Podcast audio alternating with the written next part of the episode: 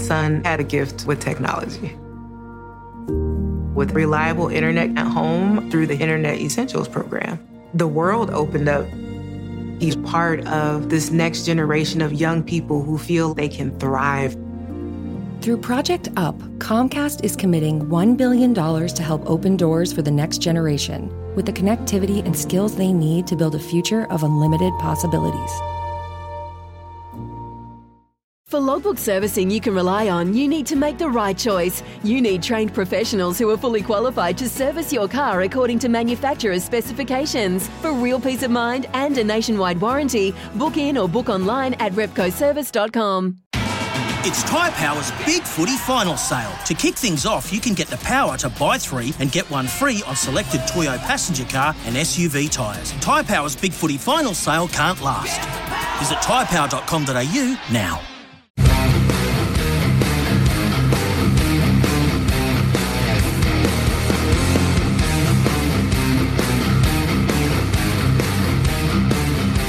It's 111 for 9. Tim Southee 2 for 6. He's starting his third over. He might have one here because it's been skied straight up by Cummins. Lining up the catches. Conway behind the wicket. He gloves it, and that's all she wrote.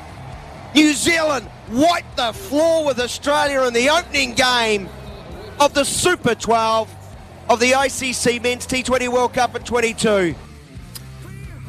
Yeah, a spectacular win for the Black Caps against Australia at the weekend, and it's been a massive shot in the arm for New Zealand cricket fans. After the disappointment of the Chappell-Hadlee series, there was a very real belief on this side of the ditch that there was a mental block in the Black Caps when it came to beating the Aussies on their own patch, and you can see why. I mean, we had the Australians five down for 44 in the first Chappell-Hadlee and five down for 54 in the second.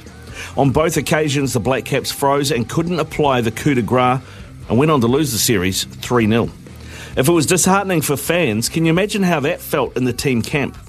That experience, plus the weight of knowing that no Black Caps team has beaten the old enemy on their own patch since 2011, coming into the opening game of the T20 World Cup, was a massive hurdle Gary Stead had to get his team over.